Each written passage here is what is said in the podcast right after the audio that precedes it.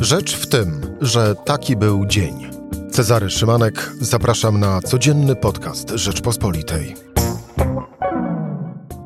Poniedziałek, 13 dzień września. Angela Merkel z pożegnalną wizytą w Polsce. Prezydent Andrzej Duda nie chciał się z kanclerz Niemiec spotkać, a Mateusz Morawiecki usłyszał obietnicę pomocy w rozwiązaniu sporu rządu Mateusza Morawieckiego z Brukselą. A sama Bruksela na pytanie o fundusze dla Polski mówi praworządność i zalega cisza. Moim gościem już za chwilę będzie Jędrzej Bielecki. Rzecz w tym, że zapraszam Cezary Szymanek. Słuchaj na stronie podcasty.rp.pl. Włącz Rzecz w tym w serwisie streamingowym. Jędrzej Bielecki, dział zagraniczny Rzeczpospolita. Jędrzej, dzień dobry. Dzień dobry. Jak jest odbierany, zacznijmy od tego, foch prezydenta Andrzeja Dudy, który nie chciał się spotkać z kanclerz Angelą Merkel? Y, odbierany w Niemczech, jak rozumiem. Tak.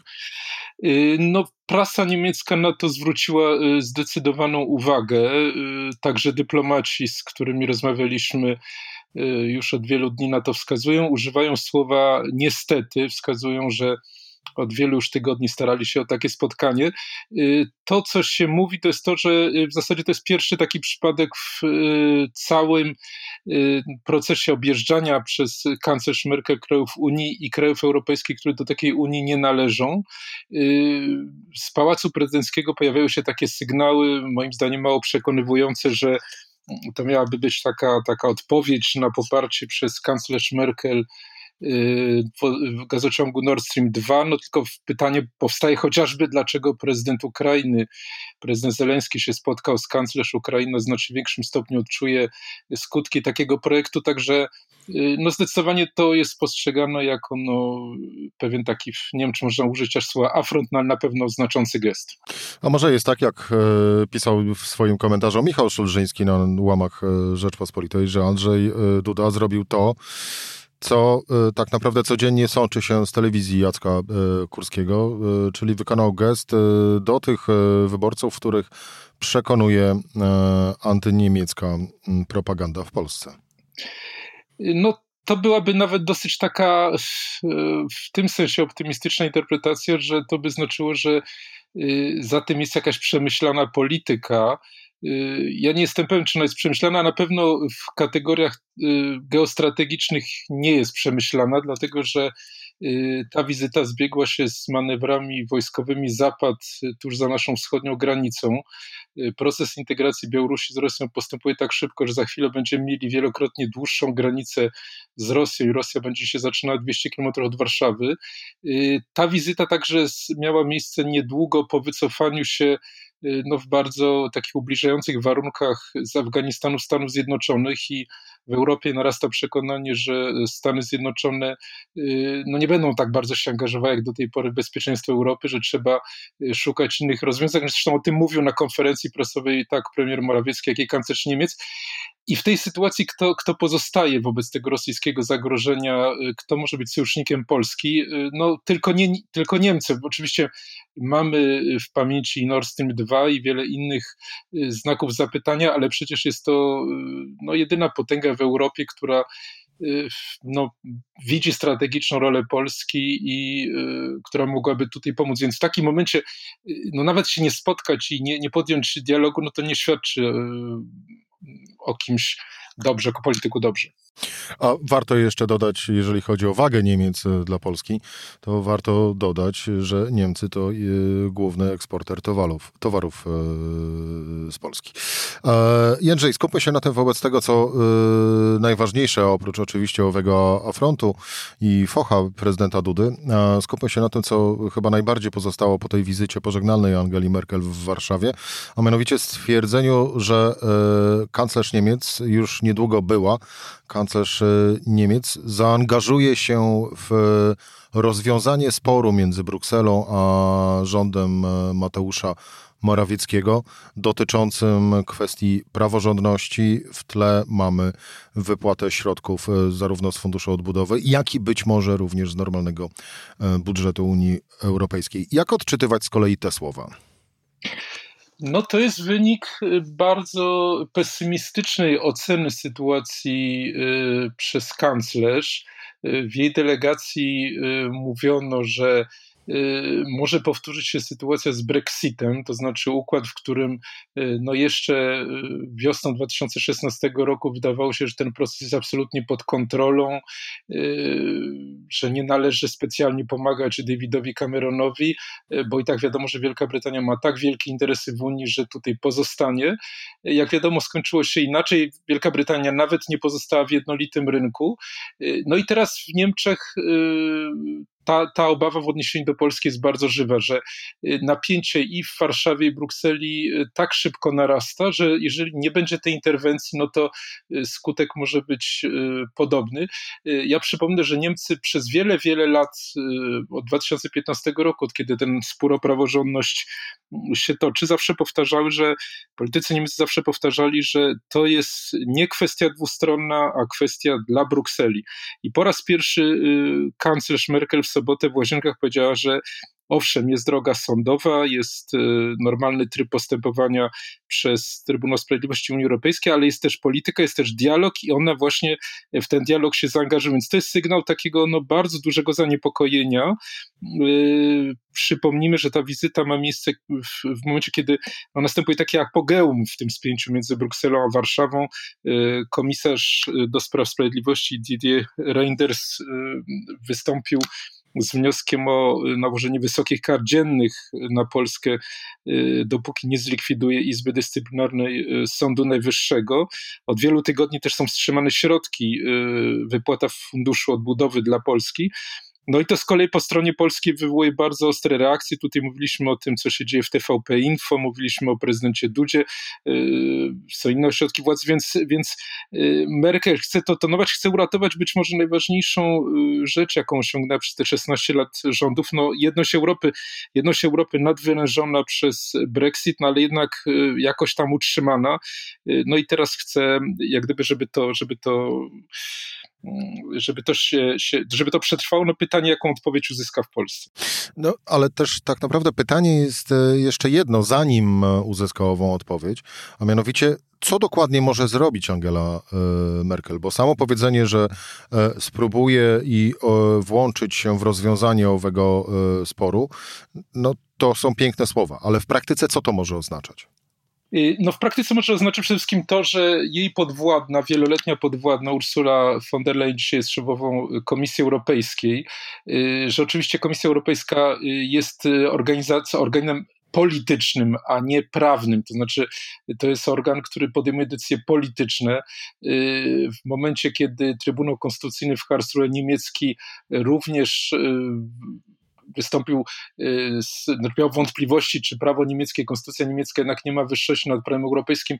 Y, Bruksela nie wszczęła takiego postępowania. Dlaczego nie wszczęła? No dlatego, nie tylko dlatego, że Niemcy są potężnym krajem, ale także dlatego, że nie ma obaw co do y, demokracji, praworządności w, w tym kraju. Natomiast w odniesieniu do Polski Paulo Gentiloni, komisarz do spraw gospodarczych, niedawno w Parlamencie Europejskim mówił, że tak, to jest jeden z powodów, dla którego Fundusz Odbudowy nie jest wypłacany, więc to są decyzje polityczne. Y, dlaczego Bruksela taką podjęła decyzję, dlaczego wstrzymuje te środki? No dlatego, że już tyle razy zawiodła się przez te sześć lat na, na Polsce. Jest tyle wątpliwości co do y, przywiązania do zasad demokracji i praworządności przez polskie władze są tak duże obawy, że za Polską mogą pójść inne kraje i w ogóle Unia y, się rozpadnie, że po prostu postanowiła działać radykalnie. No i y, y, kanclerz Niemiec podczas kilkudziesięciu minut takiego spotkania w cztery oczy w Pałacu na Wodzie w Warszawie z premierem Morawieckim w sobotę, być może, taką miejmy nadzieję, uzgodniła pewien, pewien, y, pewną sekwencję wydarzeń. No zresztą tego samego dnia ukazał się wywiad premiera w Frankfurter Allgemeine Zeitung, w którym on powiedział, że y, Izba Dyscyplinarna zostanie rozwiązana. Być może obaj, y, oboje ustalili, że, że, że nastąpi to w jakimś tam momencie i potem ten fundusz zostanie wypłacony. Być może kanclerz prosił o jakieś inne gwarancje.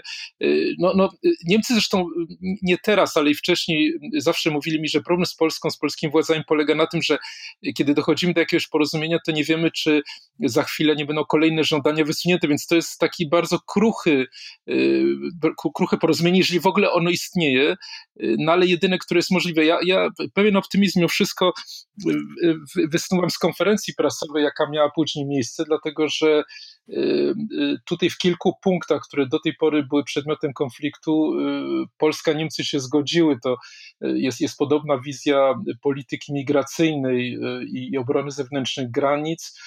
Kanclerz powiedział, że Polska robi do, duży postęp, jeśli chodzi o ograniczenie uzależnienia od węgla i że trzeba utrzymać konkurencyjność polskiej gospodarki. Z kolei premier Morawiecki odwdzięczył się tym, że jego zdaniem y, gwarancje, y, jakich szuka w Moskwie Merkel, aby utrzymać tranzyt y, gazu rosyjskiego przez Ukrainę po 2024 roku, są pomocne, mogą tutaj wiele rozwiązać. Do tej pory Polska zawsze mówiła, że wszystko, co, co nie jest zatrzymaniem projektu Nord Stream 2 do niczego nie służy, więc tutaj są pewne sygnały takiego porozumienia. Pozostaje zawsze pytanie, na ile premier Morawiecki reprezentuje cały obóz Zjednoczonej Prawicy, na ile kontroluje działania na przykład Zbigniewa Ziobro, na ile to, do czego się zobowiązał wobec kanclerz, może być wykonane rzeczywiście w Warszawie. Bądź też na ile słowa Mateusza Morawieckiego i ewentualne obietnice złożone w, w trakcie spotkania w cztery oczy z Angelą e, Merkel były wcześniej uzgadniane z prezesem PiS e, Jarosławem e, Kaczyńskim. Jędrzej, na koniec jeszcze spójrzmy do nastrojów w Europie w kontekście właśnie tego, co najbardziej e, nas interesuje, jeżeli chodzi o konsekwencje owego e, sporu, a mianowicie wypłaty e, funduszy, zarówno z Funduszu Odbudowy po pandemii koronawirusa, jak i również tych pieniędzy, które perspektywach siedmioletnich płyną do krajów członkowskich. 81% mieszkańców Unii Europejskiej uważa, że pieniądze unijne powinny być wypłacane tylko państwom, które szanują demokrację i praworządność. To wynik sondażu Eurobarometr przeprowadzonego przez Ipsos dla Parlamentu Europejskiego. E, no, wyborcy na Zachodzie i pokazują jasny kierunek e, swoim z kolei politykom, e, jak postępować z Polską. Y, no tak, oczywiście to jest sondaż, jego, jego znaczenie jest, to jest ciekawa, ciekawa ocena stanu opinii publicznej, ale oczywiście to nie jest jedyny motyw działania y, polityków.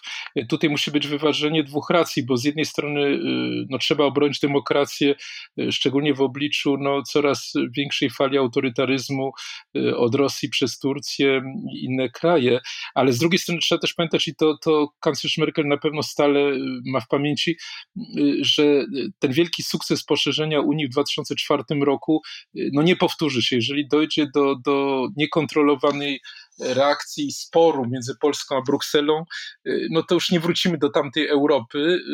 Na pewno Niemcy nie chcą być krajem granicznym, nie chcą, żeby jakaś strefa niepewności, szara strefa, oby to nie była strefa rosyjska, zaczynała się 70 kilometrów od kancelarii Y, niemieckiej, od, od, od siedziby kanclerz w Berlinie, więc y, te, te, te racje muszą być wyważone i właśnie tutaj wchodzi polityka. To nie jest tylko y, kwestia czysto, czysto prawna. No niestety przykład Brexitu no, pokazuje, że bardzo łatwo może to się wymknąć spod kontroli, więc te nastroje i, i, i zresztą nieprzypadkowo sondaż został zamówiony przez Parlament Europejski. Parlament Europejski, który no, jest takim organem dosyć specyficznym, dlatego że ci deputowani no, nie mają za dużej odpowiedzialności y, przed wyborcami, y, jak gdyby to nie oni będą potem brali właśnie tą odpowiedzialność, będą rozliczani z tego, co się stanie z tą Unią, więc, więc tutaj y, no, no, no, bardzo duża rola kanclerz Merkel. Miejmy nadzieję, że, że w Polsce ona zostanie doceniona. E, czy te wszystkie słowa, które padły mm, w trakcie tej weekendowej wizyty, można również wrzucić do worka, że mm, Zachód Europy zaczął brać na poważnie polskie głosy o wyjściu z Unii Europejskiej, głosy e, wypowiadane przez polityków e, rządzącego obozu? Nie, znaczy, to, co ja słyszę od, od dłuższego czasu, to jest to, że y, nikt Polsce świadomie y, nie chce doprowadzić do wyjścia z Unii, dlatego że zbyt duże są korzyści finansowe, zbyt duże poparcie wśród y, samych Polaków, w zbyt dużym stopniu cała polityka rządu się na tym opiera. Natomiast narasta bardzo duże ryzyko wypadku, to znaczy sytuacji, w której no, jest niekontrolowana narracja z obu stron, no, układ, w którym po prostu dłużej się nie da w którym, w którym napięcie jest tak duże, że w wyniku wyborów następuje poparcie dla y, jakiejś radykalnej frakcji y, Zjednoczonej Prawicy, czy, y, no, czy, czy na przykład któryś z polityków polskich ogłasza nagle, że dobrze to robimy referendum i następuje tak duża kampania antyeuropejska, że, że sytuacja kończy się tragicznie. To, to jest ta obawa, to jest ta obawa. Znaczy nie, nie że poszczególne głosy na rzecz polexitu są brane pod uwagę jako, jako na poważnie, jako plan wyjścia z Unii. Natomiast owszem, że taki wypadek może nastąpić. Jędrzej Bielecki, dziennikarz działu zagranicznego Rzeczpospolitej, był y, dziś moim y, gościem. Dziękuję Ci bardzo. Dziękuję najmocniej. Cezary Szymanek, to była rzecz w tym w poniedziałek. Zapraszam jutro o tej samej porze.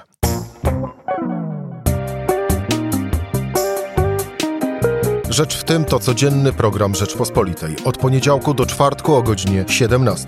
Słuchaj na stronie podcasty.rp.pl. Włącz Rzecz w tym w serwisie streamingowym.